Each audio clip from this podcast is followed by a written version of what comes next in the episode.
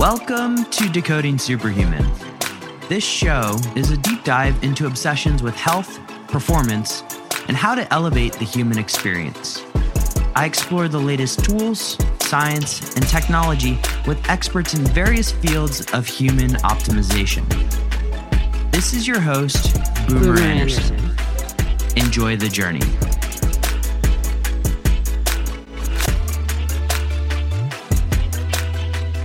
Right, so shout out today to Clarice Gomez, and she left a five star review on iTunes, which made me blush and said, Boomer, host of the Decoding Superhuman podcast, highlights all aspects of health, performance optimization, and more in this can't miss podcast. Again, I'm blushing. The host and expert guests offer insightful advice and information that is helpful to anyone that listens. Clarice, shout out to you.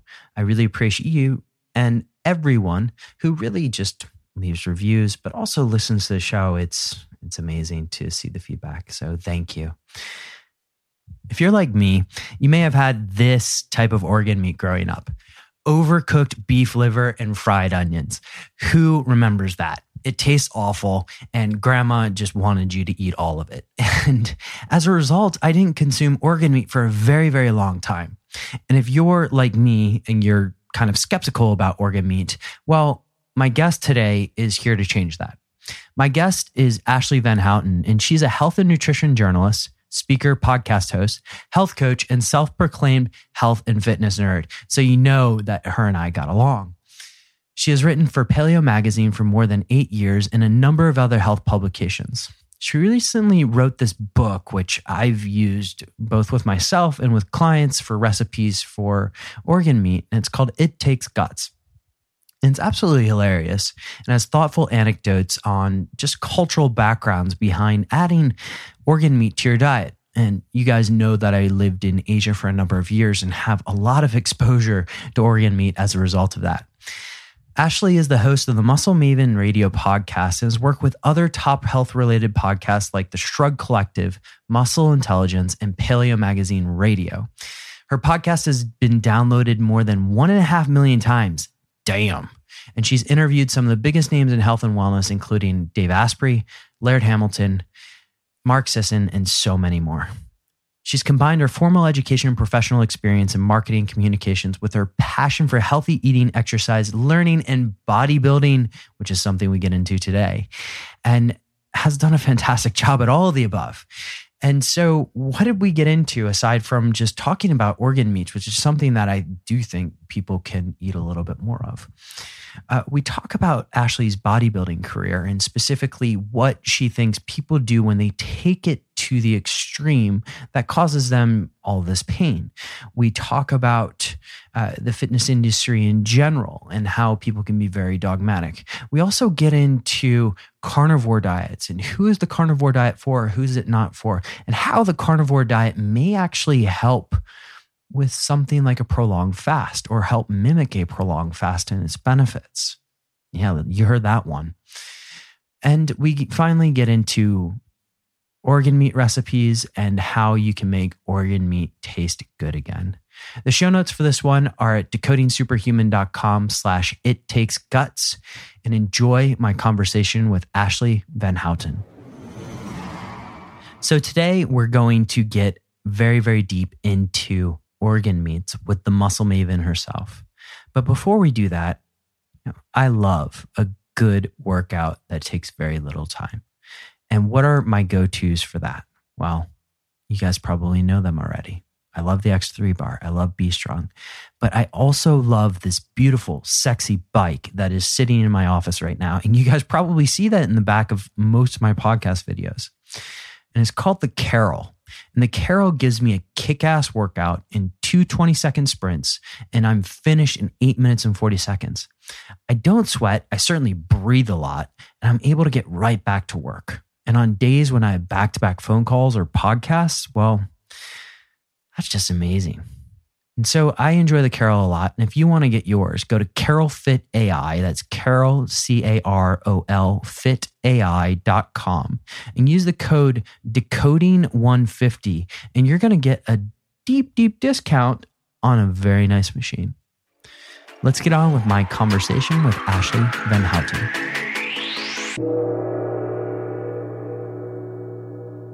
Ashley, welcome to the show. Thanks for having me, Boomer. I'm excited to be here. Oh, We'll see if you're saying that by the end of this conversation. But we'll, but we're we're gonna. I love that you warned me, though. Uh, I love that you I, warned I me. I have to give full disclosure to people now because I I am a very curious person and I ask a lot of questions. So um, I can relate to that. Uh, let's. I would love to hear just because you've got a, a vast array of experience both in, in, fitness but also uh, coaching people, and I would love to hear just sort of what brought you into the fitness industry in the first place. Okay. Um, I, I don't really have like a, a, good sort of elevator pitch light bulb moment. So I apologize for that. I don't have like a kind of quick little like. I mean, I, I, would but, love to just like, how, how did it flow? Yeah. Yeah. I mean, it really was more like a million little things that led me here. And when you kind of look back, it was sort of like every piece had to, to be there, but there wasn't one kind of defining moment. I just sort of, as long as I can remember, I've always loved um, strength mm-hmm. and muscles. Like even when I was a kid, I, I, you know I had an older brother, so I was watching things like American Gladiator yeah. and World's Strongest Man. Who is like your that. American Gladiator of choice? Was it Nitro, Turbo? Oh, I mean, literally all of them. I was in love with every single one of them. I just I wanted to be one. Like that's still the job that like the calling that I missed. I feel like maybe I'm a little too short. I actually ended up becoming friends with one, and I was like, "Am I too short for this?" And they're like, "Maybe a little bit." just anyway, a little bit. um, yeah yeah but i so i always just was kind of fascinated with um, human ability and seeing what human beings were capable of and i kind of liked um, sort of exploring the outer limits of what people could do and what they could look like. And i liked the showing off aspect of it. And i loved just sort of like the learning aspect of it. I, I was always fascinated. And i grew up kind of just being attracted to that that aspect of life strength and exploring human ability and when i was going through school i never really considered myself an athlete personally because um, i didn't you know i went into like my mom put me in volleyball or soccer or whatever but i i didn't really play team sports so much mm-hmm. and i think that we tend to really put an emphasis on team sports as athletics. And so while I was doing gymnastics from a young age and swimming and things like that, I never really considered myself an athlete. Those were just things that I did.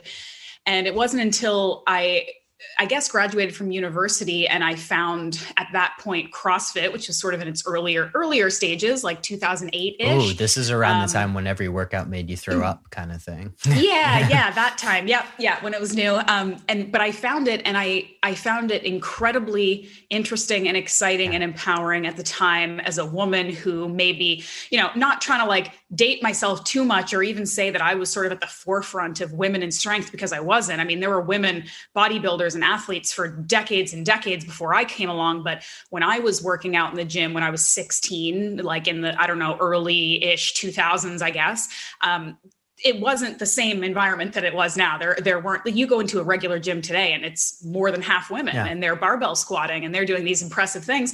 And maybe back then it didn't quite look like that. So going into an environment like CrossFit, where it wasn't like this one freak of nature over here can can deadlift twice her body weight or do a pull up it was like this is what we do here this is what we learn mm. and it was really empowering for me and really cool for me to see um, and the the sort of look there's pros and cons to crossfit we don't need to go down that mm. road but for me it was sort of the the concept of having always having something new to learn and never really being at the end like knowing that you could just constantly be getting better and learning new skills was really really cool for me and so just uh, on the CrossFit thing, yeah. uh, before we go, because I want to hear the rest of the story, but one of the things that I applaud CrossFit for is sort of the perception of women's bodies in particular. Do you think it had a contribution in terms of sort of changing that perception? Yeah. I mean, I think this that's a whole other rabbit hole. Uh, we, we, I think I, I think, may have just opened up a can of worms. yes. I mean, I think that there the what women's bodies look like will always be scrutinized more than it needs to be. Mm-hmm. And I think that while I of course applaud the idea of accepting more muscular women's bodies as as beautiful and functional yeah. and and good i still think that at the end of the day it's still this just overly uh over concern with what we look like yeah. right like it's like strong is the new skinny and strong is the new sexy and it's like why does it always have to be tied into Aesthetics. our value with what we look like just just work out and this that's that is one of the reasons why i like crossfit because what it did for a lot of people was it put the focus on skill first and then it was like this this bonus that you just started looking good yeah. you know it was like you go to crossfit and you start squatting you start deadlifting you start doing pull-ups and you're gonna you're going to be excited over your numbers and your PRs and what you can accomplish. And then all of a sudden, six months later, you love the way you look in your clothes. And it's like, that's a bonus, you yeah. know? Um, but I still think, you know, again, like the, that, the, the over like uh, concern with how we look and why that matters i think is like a whole other topic that probably isn't going away um, but I, I you know of course i loved i still love watching the crossfit games just to see the specimens yeah. like men and women it's incredible mm-hmm. to to watch um, but yeah so i mean that was that was um, a really important kind of period for me with CrossFit. And that brought me into other sports that I got into and really enjoyed things like powerlifting. And then that brought me into bodybuilding and then a bunch of other things. And I was kind of each each sport that I got into, I learned a lot and I took what I liked and what I learned from it into the next phase of my life. And I'm kind of just accruing all of this interest and knowledge and fun and passion. And, and with that, of course, came the nutrition side mm-hmm. because everybody knows when you hit i don't know somewhere in your 20s you have to start caring about what you yeah. eat all of a sudden that matters and so along with that kind of came um, my discovering of the paleo diet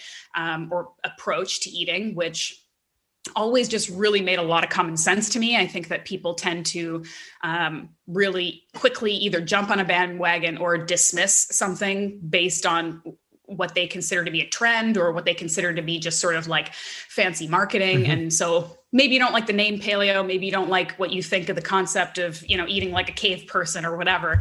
But boiled down to its most basic it's eating real food unprocessed food food that our bodies are have evolved to um, use. Mm-hmm. and so that always made a lot of a lot of common sense to me. And so that was kind of a really a, a base starting point for me nutritionally and that brought me into um, going from a more kind of corporate office career in marketing communications to moving into publishing and podcasting and, and content creation around wellness and nutrition and fitness and really just sort of combining the things that I was doing and, and learning and loving in my personal life and like turning it into work. So that I'm skipping ahead because that took years to do mm-hmm. um, and I'm still doing it. Um, but I'm really fortunate that I'm able to do that because not a lot of people do get to, you know, turn the things that they love to do into their job. And I've somehow knock on wood for now been able to find that balance. Uh, so at one point you did compete was that right? As sort of you did a fitness competition, I believe. Is that it? Yeah, I, I did a little bit of competing in um, in powerlifting as well, mm-hmm. and then when I was in uh, uh, when I got into bodybuilding, which was really like purely experimental. Okay. It was kind of one of those things where people kept telling me to do it because I loved flexing anyway. And I, you know, was always in the gym lifting weights. And they're like, why don't you just do one of these mm-hmm. and just see, like, maybe you could, you know, and I decided to do it and kind of learn some things about my body and, and diet and, and discipline. And I did pretty well. So I kind of competed for a few years as long as I was sort of enjoying it and learning from it. And I think I, I did learn a lot of interesting things about the sport and about myself. Um, and yeah, I mean, I still consider myself a bodybuilder. I haven't competed in a few years. I, I may still again in the future, but I think when you uh, you find that love of just being in the gym and lifting weights and and building muscles, that's just something that's kind of always a part of me, whether I'm competing or not. Yeah, and in terms of competition, because you know I've spoken to many people who've gone down the bodybuilding route. You know, Chris Gethin's been on the show, and a few other uh, people, Wade Lightheart, who have gone through and you know competed for a number of years. And there always seems to be this connection with uh, if i did it again i would do x. Or if uh, you know or i wouldn't even do it again. Uh, in your case when you were competing there or at least what i know of the bodybuilding world you hear all these stories of people taking things to the extreme. Um, is there common practices that you saw that were just sort of things that were taken to the extreme and didn't need to be. And if you were to do it again you know what what would you change about your approach because you have all this knowledge now about nutrition and everything? I love that question. Um, I, I think that this sport in particular can um, attract obsessive kind of approaches to eating and exercise because it is one of those especially from the outside sort of like a more is better kind of the bigger the better the harder the better whatever kind of attitude. And because also it is at its most basic a beauty contest. Yeah. it's a muscle beauty contest. And because it's so subjective and because it's so again on the surface it's very surface level um, in terms of the com- competition specifically it can um, attract people who have really dysfunctional um, attitudes towards their body and towards eating and things like that. So that of course can then lend itself to um, people assuming that it's across the board a dysfunctional sport it's unhealthy it's bad it makes people have body dysmorphia it makes people have um, you know just really unhealthy attitudes towards themselves. And there is an element of truth to that. There's also a chicken and the egg thing where it's like people who kind of feel that way might be attracted to this sport. So um, there's there's there's a lot of issues. I hesitate to say that bodybuilding is terrible and no one should do it because i do feel like there is sort of this um, this rhetoric out there that people love it until they don't love it anymore. People love it until it doesn't work for them anymore. And then they kind of want to crap all over it. And I think that you just have to be like anything else that you enter into, it is extreme. Yeah. What you're doing is extreme. And so there are risks associated with it. And you need to be mindful and thoughtful and understand why you're doing what you're doing and weigh the pros and cons and weigh the risks. And I think one of the things I speak to a lot because I, um, competed for a little while. I did quite well. I probably could have, I mean, relatively easy, could have done this professionally. And I hmm. decided not to because there was an element of things that I'd have to do to be competitive at the next stage that I didn't want to do for my health. Oh, um, you, you just have a cliffhanger right there that we have to naturally delve into. Uh, if you're, I just willing- didn't want to take. I didn't want to take steroids. I didn't want okay. to take drugs. I didn't want to take anything that was going to mess with my hormones. Okay. I was always a natural athlete, and um, I, and again, we could go down that rabbit hole too because that's a whole huge part of the sport. Incredibly pervasive, incredibly damaging. I think, especially to women and men. But again, it's about knowing the risks. But I think that one of the things I would say for people who are competing at an amateur level, which you can still do quite seriously and get a lot have a lot of success and work very hard. Like amateur doesn't necessarily mean you don't know what you're doing. It just means you're not you don't have your pro card or whatever. Yeah. um, but people tend to lose sight again of what they're doing a thing for. And so they think they get into this bubble and think that it's the most important thing in their life and they've got to win at all costs and they have to take all these risks and do all of these things. And so they end up really damaging themselves health wise and physically and, and um, hormonally and all of these things to win a like local amateur competition where you're not going to win any money this isn't going to do anything for your career you paid for this you you set out to do this to learn something about yourself hopefully to to achieve a goal to um, do something that will make you feel proud of yourself and instead you are now in this anxious unhealthy uncomfortable unpleasant sort of scenario that you you put yourself into right? So i tell a lot of people especially for women who are competing at the amateur level one of the bigger issues that we tend to do is we tend to get too lean. Mm-hmm. um, so we think we've got to be lean to get on stage. You have to have a certain level of leanness. You have to look a certain way to get on stage and be competitive. So if i have to get this lean if i get this much more lean even better, right? It's that more is better kind of scenario. Yeah. Whereas in my case, when I competed, I competed in figure, which is sort of like I like to explain figure as sort of like if a CrossFitter dieted for a couple months, right? like very athletic, not not overly large or striated or you know whatever, but it's an athletic kind of um, look is what they're going for. And I would get literally as lean as I had to to to get on stage and absolutely no leaner. So I was usually in the lineup, probably kind of the least lean person there but i didn't look stringy i didn't look tired i wasn't um, you know losing my cycle even i wasn't none of these things that are very common with getting too lean too fast um, i wasn't having these issues because i did it in a very gradual way and i recognized that in some cases the minimum effective dose is is the approach you want to take right mm-hmm. because if you still care about your health and you still care about enjoying the process that's what you have to do. And people just don't listen because they if you're coming from a place of um, not good enough or i have to prove myself or i have to be the best you're always going to think more is better when that oftentimes just is not the case. Um, and i would also recommend again especially for women to and this is just my opinion i know a lot of people actually disagree with me on this. I would recommend that you seek out a coach who um, looks maybe the way you want to look, who you know has trained and has the same kind of values and approach to health that you do. And I'm not saying that a woman can never have a male coach, but to me, our, our physiology is so unique, our hormones yeah. are so unique.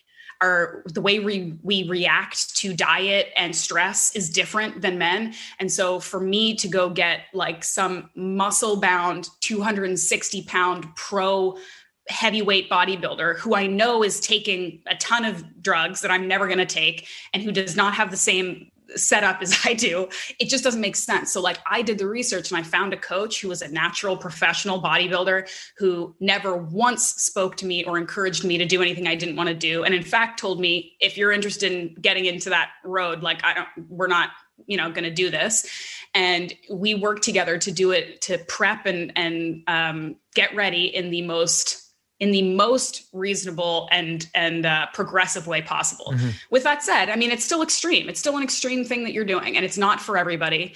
I think the fact that I got into it later, like I did my first bodybuilding competition when I was like 29 or something, um, so I was already pretty like far along on my health journey. I kind of understood my body. Um, I really was pretty secure in how I looked, and so it really wasn't about trying to get external validation. I know it sounds crazy. Anyone who like parades around in a bikini on stage, you're like, you must be doing this for the attention. And I mean, it was great. It was great to win and to look good in a bikini and have a six pack, but I wasn't so tied with the, the outcome because I know how subjective it was. And I think the fact that I just kind of enjoyed it and really focused on the process instead of the end goal yeah. is what made me as successful as I was. Uh, so uh, I want to just unpack something you said there because I think there's a lot of people listening to the show that come from an executive background, a high performing background. And with that crowd, you have a tendency to push things to the extreme, to go uh, beyond, as you alluded to earlier. But it seemed like during your career, you were able to recognize those tendencies in other people and kind of separate yourself from that how i mean i'm kind of just guess uh, trying to wonder like how you you develop that if you develop that or is that something you naturally had and how would you teach that to other people that is so tough. I have no idea. I mean, it's funny because I used to, the quality that you're kind of talking about, I used to use it as my excuse for why I never became like a higher level athlete or I never became a pro in the bodybuilding world. Like I always used to say, like, I just don't have it. I just don't have what it takes to be so myopically focused on one thing and so driven in one area that I can reach that elite level. Like I would much rather be like pretty good at a bunch of stuff and like try a bunch of things and be, you know, relatively competent than be super super good at one thing. Mm-hmm. Like and and I kind of position myself that way like I'm the generalist. Like come to me, I'll probably have an answer for you to almost anything, but I'm not the you know authority in any one thing yeah. right which is kind of hard to market when you're trying to develop your own kind of brand yeah, and I, and work right you're just like hey i just know some stuff you want to come talk to me about it like that you know it doesn't work as I, well. I do the same thing um, it's like yeah it's it's interesting it's like a more it's a longer route to get there but i think i think it's honestly i think it's more sustainable yeah. and i think it's probably more relatable to people too um, but i think one of the things that i can say is taking uh, removing your sense of self-worth um, with the work or the the goal like making those separate so it's not so much that whatever project you have or whatever goal you have is so tied to your sense of self and self-worth that if you don't do the most you're a failure and you're average or you're mediocre or you're not that good right like i i can I can know in, within myself that if I do a bodybuilding competition and I don't win, I still am worthy of love. I still did something really good. I you know i worked very hard. I can be proud of that. Um, and so again maybe some people would say that that's not necessarily a winner's mindset but i think it's definitely a mindset that that creates a lot more peace mm-hmm. um, which is important. And and the ability to be willing to take risks because a lot of people who are so type a and so ambitious aren't going to do anything at all unless they're assured that they're going to win or they'll kill themselves to get there. Instead of i try to have the approach of like i just want to try everything. And i'm okay with sucking at it. I'm okay with being a beginner because we're all beginners. And if you don't like something or you failed at something, you still learned. Um, and that's kind of the approach that I've always taken. So I guess it's it's trying to approach a goal with a little bit more pragmatism and looking at it more like this is an experiment this is a journey rather than this is who i am now and i must win at all costs mm-hmm. right um, easier said than done but you know before we transition over into nutrition I, would love to just hear your opinion especially because you come from the bodybuilding world of you know people that are using things like peptides and sarms now as sort of it, they're coming a little bit into the longevity world too. And just mm-hmm. sort of how do you look at that uh, as sort of uh, the amateurs out there or the people that are trying to live to 120 and now using these things that were once relegated to the bodybuilding world? Uh, you know how do you look at individuals using those I think it's interesting. I mean, I've done, I've uh, talked to some people on my own podcast about this emerging sort of peptide world. And by emerging, I mean more so for the mainstream rather than, you know, there's always been these subgroups yeah. who have been playing with stuff like that to me i i don't think it's necessarily good or bad across the board i think that what another human tendency that we uh, we often do is is gravitate towards these sexy new experimental biohacks mm-hmm. rather than focusing on the key big things you could be doing all day every day to improve your longevity and your health and then approaching these as sort of like end stage tweaks when you've got everything else sorted out. Yeah. I feel like, again, there are very few of us who are so sorted out in our life that the only next step to tweak and improve and take us to that next step is some peptides or some experimental whatever, right? We most of us probably should be taking a step back and focusing on our sleep first yep or optimizing our nutrition or our gut health or our stress management or all of these things. And i speak for myself too you know i i like to play around with different supplements or try different diets and try different kind of things like that. But i i also recognize that a lot of that is just really for fun yeah. um, and for self experimentation and that there are still so many other more baseline less sexy things that we need to focus on first. So I think that these areas are super interesting. I think if you have the money and the resources and the the passion to pursue it, cool. Um, but you know, most of us would be much better served getting a good night's sleep absolutely first before we deal with peptides. Uh, what's uh, specifically for women? What is the most common thing missing when it comes to women wanting to put on muscle? The most common thing missing mm. is eating enough protein. Okay. Um, there's a couple common issues I think that I've found working with clients and in the various groups that I've done that we uh, tend to um, be in the gym too much and don't recover enough. Mm-hmm. Um, and then we also, at the same time, sort of paradoxically, and this is generally speaking, so I don't want uh, any women who are listening to this to be like, you're not speaking to me because I know this is, you know, this is generalizing. Yeah. Um, but we tend to not want to lift heavy enough weights. So we're working our asses off in the gym every day, but maybe it's maybe too heavily focused on cardio or conditioning, metabolic conditioning that is actually just breaking our muscles down and, and eating our fat and our muscles rather than building it up. Because um, we still have this sort of like less like we have to eat less we have to work harder we have to you know be smaller and tighter and all this stuff. And the the reality is to build muscle you have to eat enough to grow muscle onto your body from nothing and you have to work hard enough to build that muscle and then you have to recover well enough that those muscles can rebuild and grow stronger and and and you know that process can happen. Mm-hmm. And I think that we just tend to kind of beat ourselves down instead. Um, prioritize going to that gym class rather than than resting and then because we're scared of getting big and we're scared of getting bulky we eat a salad with six grams of protein in it and you can't you can't build muscle from that men can't do that either yeah. like i was talking the other day with somebody that i um, you know was saying if that the language is still so different i think when you're focusing on women clients versus male clients because if any dude who's in the gym who's trying to build muscle and get stronger had a coach that told them that they should be doing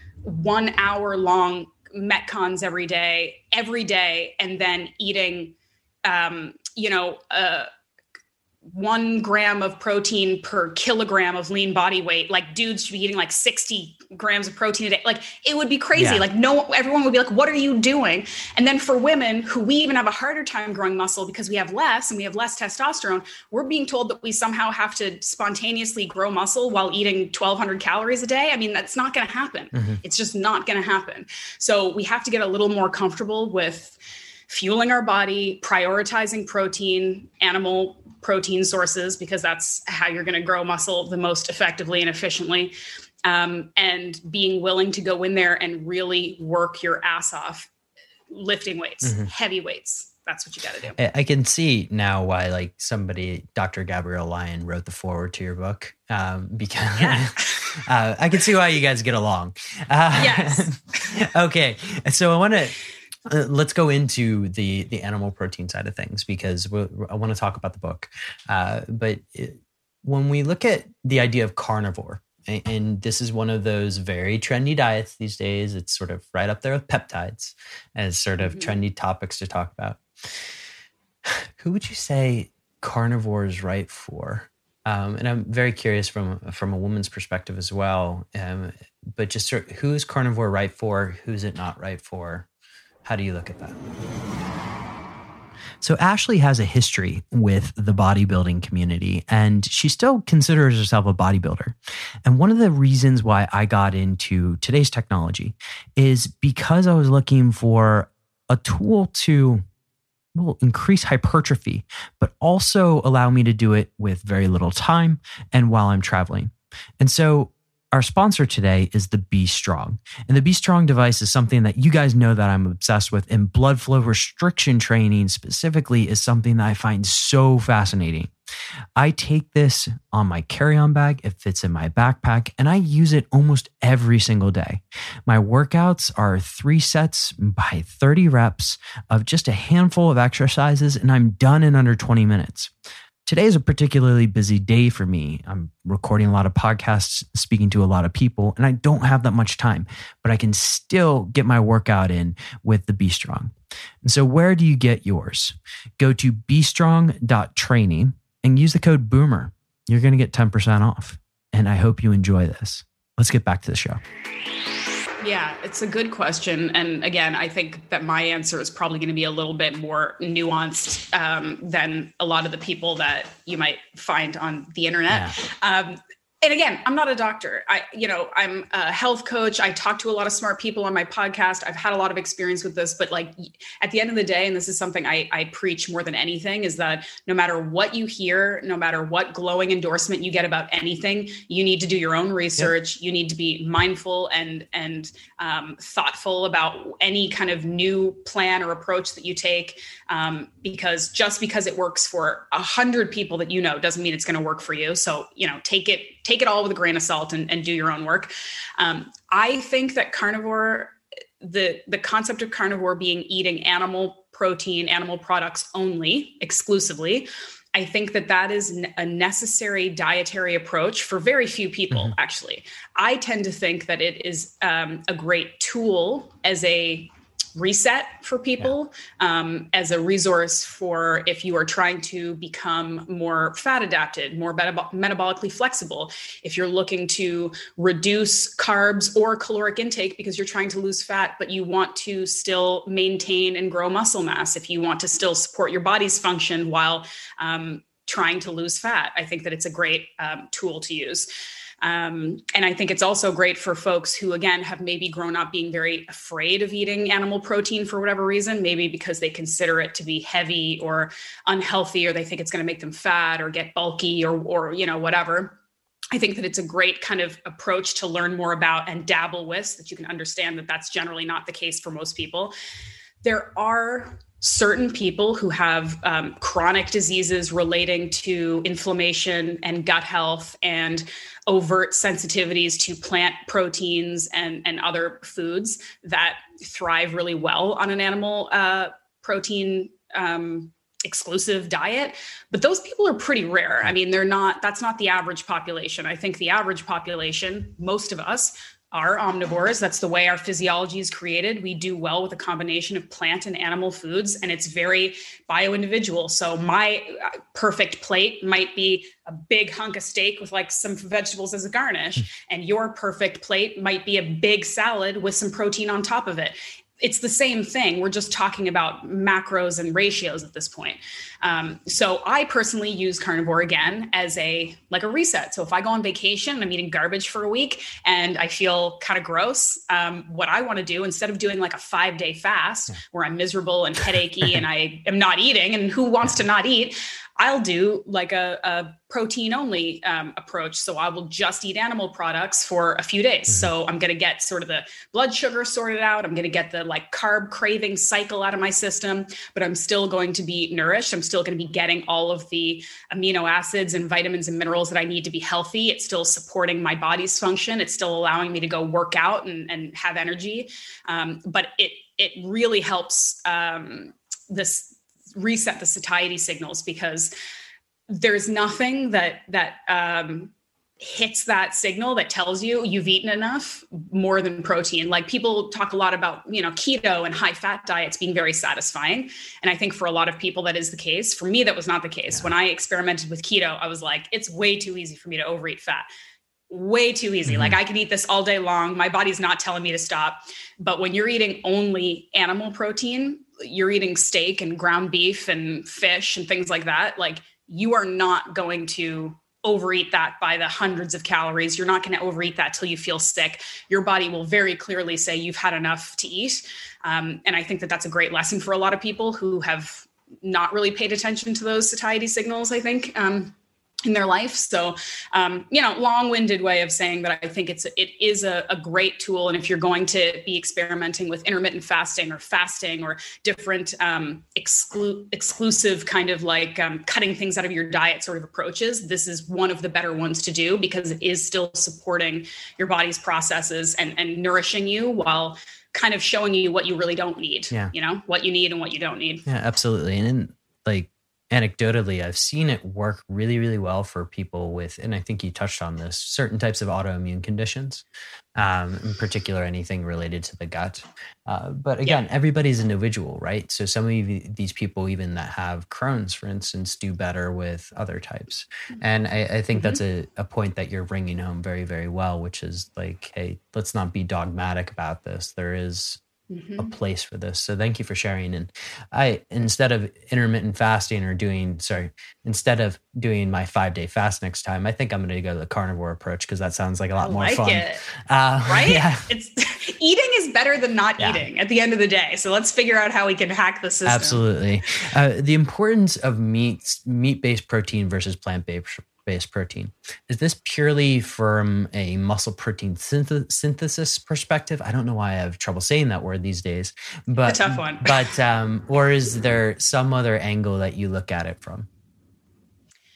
Well, I mean, this one's sort of a loaded issue too because there's so mm. much more. At the end of the day, there's a lot again, of there's a lot of sustainability at, people that are going to probably be listening to this. One.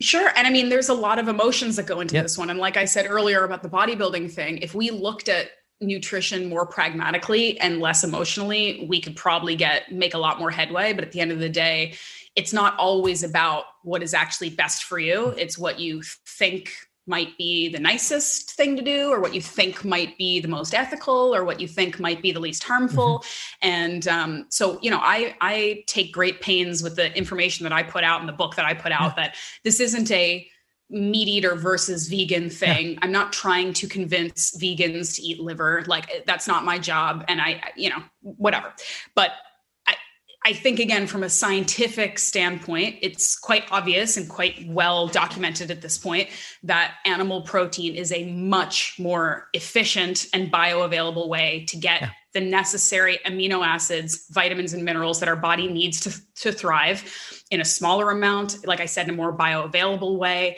Um, you know, you, you see all these things on social media where it's like kale and steak both have iron, but it's like you have to eat 10 cups of kale. It's like again we're, we're talking about realistic sustainable ways to get your nutrition and that's why even further from uh, animal protein and i go into the organ meat yeah. side of things because if you are someone who who wants to maybe eat less but better meat right maybe you want to eat less animal protein because you think that that's a better thing to do for the planet. There's no better way to do that than to eat organ meats, which are nutritionally pound for pound the most nutrient dense foods that a human being can eat. So then you can eat less of it and get more nutrition um, out of what you're eating. Um, so I still, again, I think that, and, and people much smarter than me, nutritionists much smarter than me, will tell you that it is possible to um, thrive and build muscle on a vegan diet. Lots of people do it. Um, those people might be outliers, mm-hmm. um, and they may also have to work a lot harder and um, take a lot more supplements probably too take, probably take a lot more supplements um, and and you know you do tend to see i hate to say it but you do tend to see a lot more people that are like recovering vegans who have come back to the dark side than the opposite yeah. way right i mean because again it, you know i don't i would never put somebody down um, for wanting to cause less harm to the planet i just think that a lot of times we are misinformed as to how to actually do that yeah. Um, and i think that um, yeah i mean it's, it's just at the end of the day there might be a lot of like loud voices saying that that the world is going vegan but if you really kind of pull human beings in north america i mean europe maybe too most of us still eat animal protein. Most of us still do. Yeah. so if we are eating some level of animal protein instead of pretending that we are not part of the life cycle instead of pretending that we aren't part of uh, this world where everything lives and dies and eats and is eaten let's instead turn towards the the the idea and the challenge and figure out how we can do this in the most sustainable, most humane, um, you know, most ethical and most healthy way possible. And I think that one of the ways to do that is to embrace a fully nose to tail diet yeah. and embrace making the best food choices locally ethically sustainably that we can every day i mean that's that really kind of makes sense to me. Okay. So now let's go in a little bit to your book because you mentioned a term there called nose to tail. And I always like to mm-hmm. define mm-hmm. terms a little bit beforehand. So if yeah. you don't mind just defining what is nose to tail, you mentioned a little bit earlier about why organ meats are important, but a lot of people listening to this are thinking of their grandmother's liver with fried onions, right? And they're saying, Dear God, boomer, why are you talking about organ meats? And so, you know, let's talk first. What is nose to tail?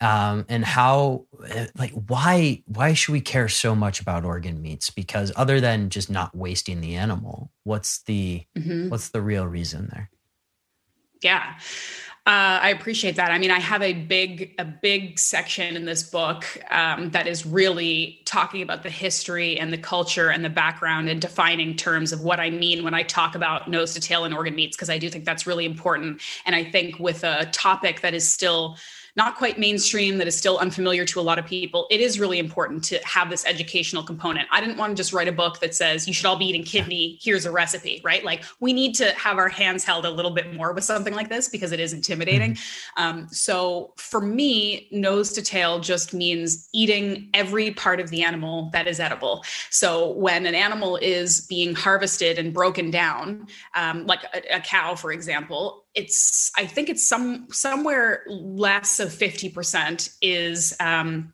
actual like off bone cuts. So like the steaks and the ground beef and the, mm. the meat that you're used to buying at the grocery store. The rest is hide and bones which are used and then organ meats. So parts of the animal that we generally widely consider to not be the edible parts or not not for human consumption maybe they're getting um you know made into like uh, pet food, or maybe they're being actually oftentimes exported to places like Mexico where they still do eat organ meats and you know they appreciate mm-hmm. that kind of food.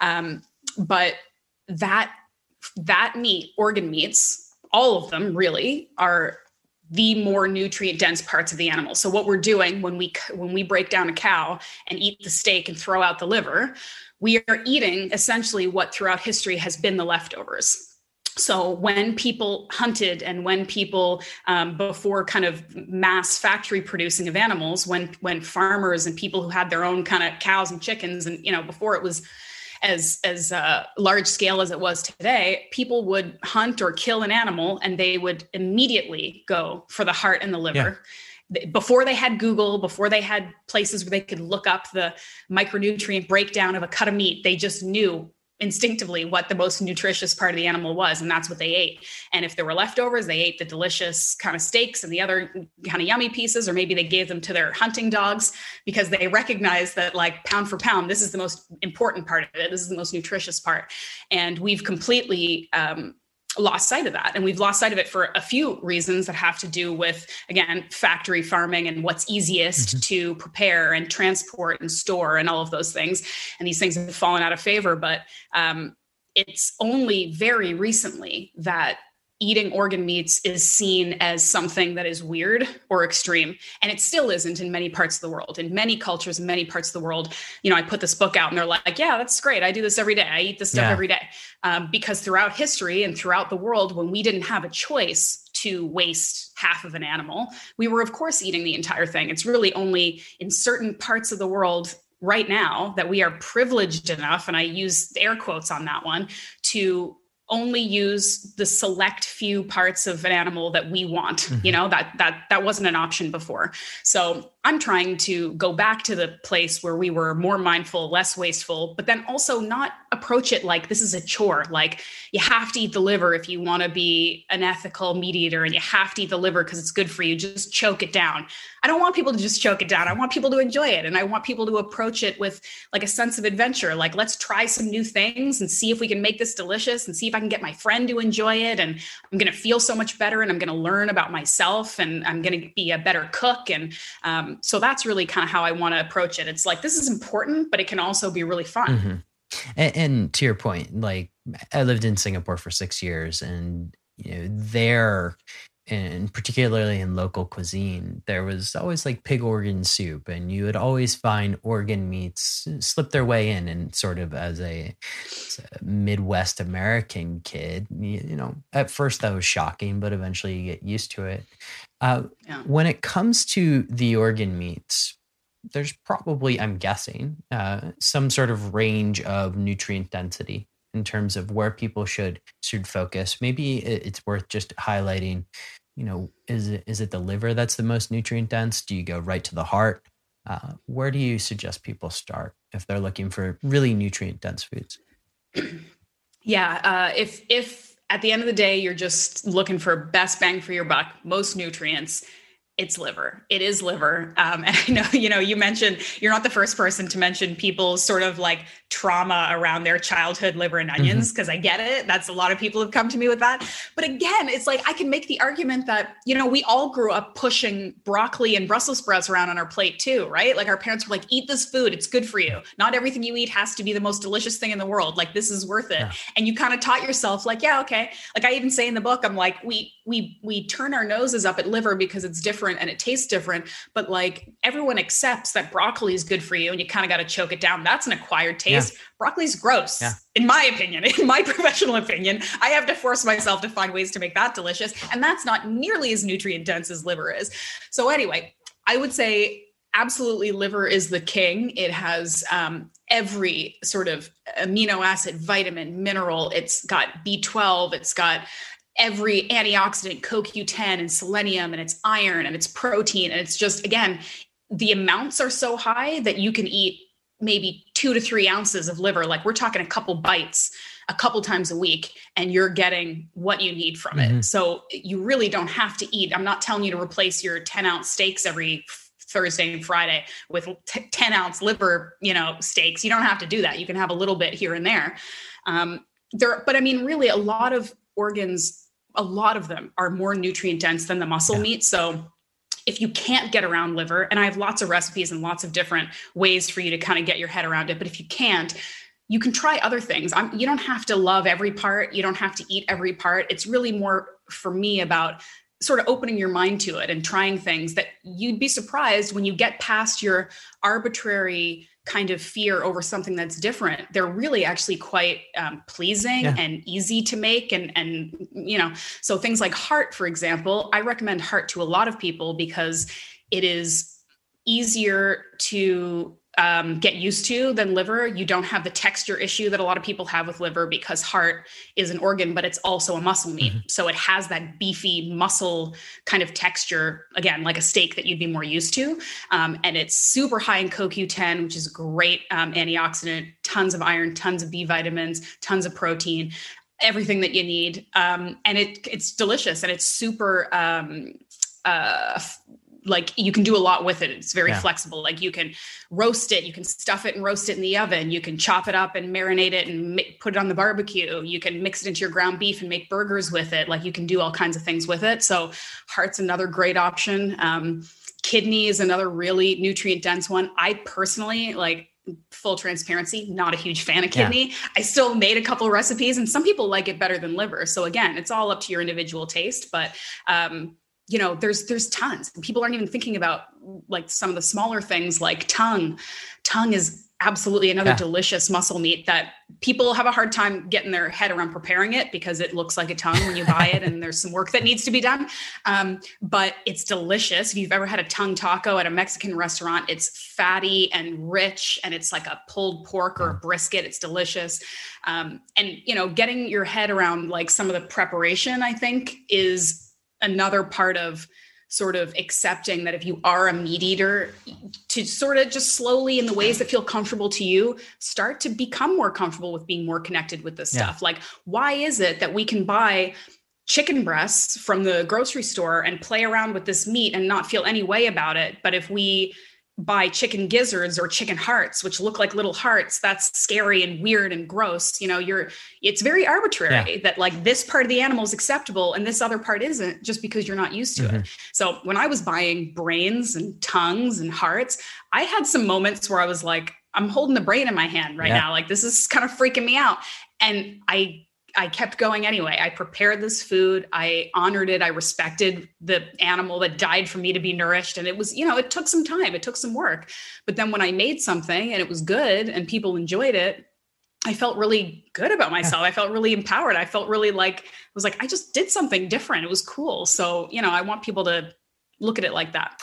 Um, and, and exactly what you say. Like you're bursting through your social cultural programming that you kind of grew up with in mm-hmm. terms of these things which is which is fascinating in and of itself.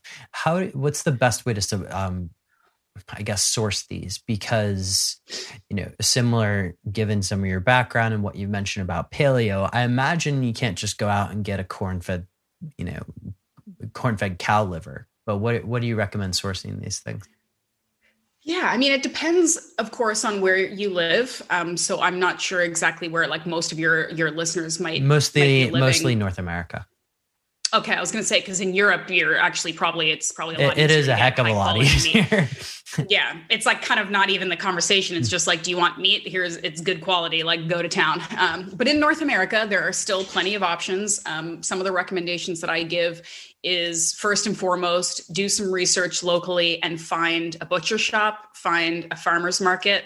Um, and if you're fortunate enough, and, and, most people do have within a reasonable distance one or both of those resources available to them, and you can make friends with your farmer and make friends with your butcher and ask them questions and say, "I'm interested in trying some some new cuts like liver and heart and tongue, and can you get them? Where do they come from? How are they um, raised? How are they fed? Do you have any suggestions for how I can prepare these things?" Um, more often than not, these people will be happy to help you point you in the right direction because they're passionate about this stuff too. Mm-hmm.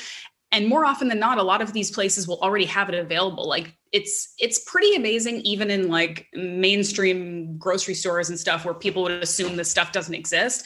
It does. It's kind of just like hiding on the fringes, and you look right over it because you're not looking for yeah. it. So any grocery store you you go to, you can probably find chicken hearts, chicken liver, chicken gizzards, maybe beef liver, um, bones, um, beef bones that you can make bone marrow and broth out of, and things like that. These things are available. Um, so I would recommend doing that research first and making friends with your sort of local purveyors who are going to be more closely connected to where the animals are coming from.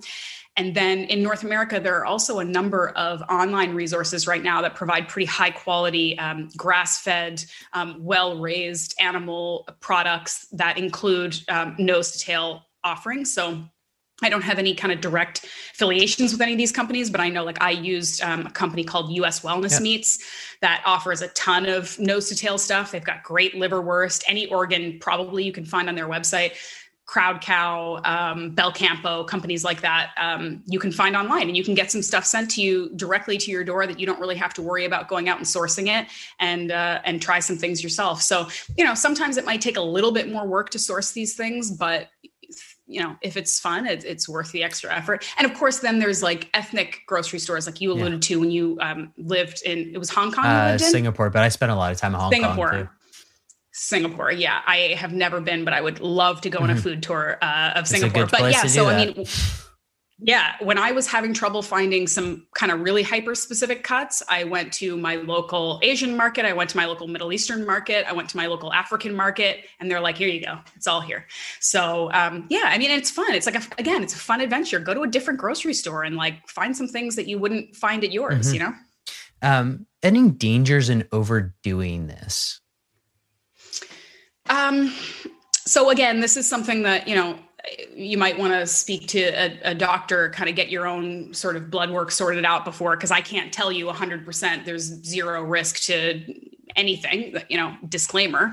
But the risks that people tend to associate with organ meats, I think, are drastically overstated and generally speaking, not a risk for most people. So um, there's sort of the like, um, there's a, iron overdose yeah. issue that people are kind of worried about. Generally, from what I've read, the research that I've read, most people who are having iron overdoses, which can be can be problematic and serious, that tends to be from actual supplementation, not real food sources. Yeah. So I would think that unless you have a um, pre-existing issue, um, it would be very hard to overdose on iron from food sources um, things like just toxin overload that people are worried like well liver and kidney and their toxin stored storage organs and they're you know i'm going to eat all the bad stuff that the animal ate couple responses to that first if you are sourcing the best possible um, meat that you can there's really no reason to believe that that animal's organs are inherently any more um, problematic or filled with toxins than their muscle meat. So if you are again doing the best you can to get organically raised um, healthy animals that are not being pumped full of uh, steroids or antibiotics, you're safe eating its its liver the same way you're safe eating its muscle meat. Mm-hmm. So there's that. There's also the idea that, of course, liver and kidney um, and organs like that are actual um, toxin filters, not not sponges. So a liver doesn't store toxins, it filters yeah. it. So it methylates these toxins and helps excrete them through the body's processes. So these organs are not full of toxins generally animals and people store their toxins in their fat. Mm-hmm.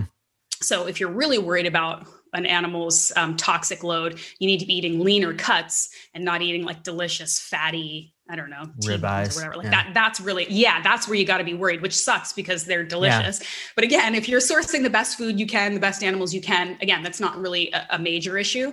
Um, so I would recommend anybody who who has reason to believe that they're concerned about these things or has heavy metal concerns or um, would be particularly prone to these things, whatever, or you're just changing your diet drastically to get some blood work done, get some basic comprehensive blood work done so that you can have this stuff checked. And do you have any issues that you need to be overly concerned about or deficiencies? But for the most part, I would say that more people are anemic, are iron yeah. deficient, are deficient in these things that would benefit from eating more of this rather than the concern of, oh, if I suddenly eat liver every once in a while, am I going to overdose? I don't think that's a problem for most people. Amazing. Ashley, this has been such an education. I want to transition now into a final sort of rapid fire questions, if you will. Um, what's your top trick for enhancing focus? For enhancing focus, holy um, coffee, uh, coffee, and a good night's sleep. I would say um, throw your phone out the window. I don't have any better answers for you than that. Uh, what is your what is what book has most significantly impacted your life and how you show up to it? Looking at my bookshelf right now. Um, I've got a couple. Can you go back to that one? Yeah, I can come back to it. okay. Okay. Um, All right. And, and then, sort of, what what excites you most about the health world at this moment? Well, um, this emerging conversation um, really excites me because this is what I'm most passionate about. And I think that if we, I'm hopeful that we can find the balance between information overload and being jaded about um, the information that's being put out there because we tend to sort of disbelieve or be very uh, cynical about people's motives on the internet. Mm-hmm. And that can be a problem. But I think that, again, with this, this current in, environment and climate and our ability to have connections like this across the world and put information out that we feel strongly about i think that you know if we can look at it again with sort of um, a positive approach and an open mind and a critical mind um, we are absolutely in a place where we have all the information to um, feel better at our fingertips and i think that's really important. Well said. All right coming back because before i asked you where to find okay, you book. favorite book. Yeah so many. I mean, I suppose, listen, if we're talking about the, the subject that we've been talking about, this book I've got on my shelf called Sacred Cow by Diana mm-hmm. Mm-hmm. and Robb Wolf. If you read that? I one? haven't read it, but I, am familiar with it. Yeah. yeah it, it's a fantastic book. It's just again, it's a very, very thoughtful, um, well-researched book talking about the current state of our food industry and um, the approach to ethical meat eating and how to do that and how we can how we can move forward to make the world a healthier, happier, perhaps less judgmental um, place around the way we eat. I think that's very important. So, highly recommend people who want to learn more about that stuff uh, check out that book. Amazing. Ashley, where can people find out more about you in the book? So you can, I'm, I'm most active on Instagram. So if you want to reach out to me, um, there at the muscle maven that's my handle and i will talk to you. You want to ask me anything about organ meats i will answer you because i'm that into it. I nerd out on it that much. I will answer any questions you have. Uh, you can check out my website. It's just my name ashleyvanhouten.com and uh, i've got a podcast called muscle maven radio. Um, and then the book is available wherever you want to buy books. It's called It Takes Guts, and uh, you can find it on Amazon, Barnes and Noble, wherever you buy. Amazing. And I highly recommend the book because, that, well, I've been looking for organ meat recipes since my grandmother ruined cow liver for me. So thank you for fixing my perception of it. And I really appreciate you taking the time today to not only educate us on this, but to really just publish a book that is so important. So thank you, Ashley. Thank you, Boomer. I appreciate it. To all the superhumans listening out there, have an absolutely epic day. Fascinating conversation, and I just enjoy talking with somebody who is so open and so willing to talk about uh, even the dark sides of the bodybuilding industry. But Ashley was very open and not dogmatic in her approach at all. There was complete open and honesty about the benefits of organ meats, the limitations of organ meats, and why somebody may not want to go carnivore for a very prolonged period of time. There are also the benefits of going carnivore for certain people, as we discussed. The show notes again for this one are at decodingsuperhuman.com slash it takes guts.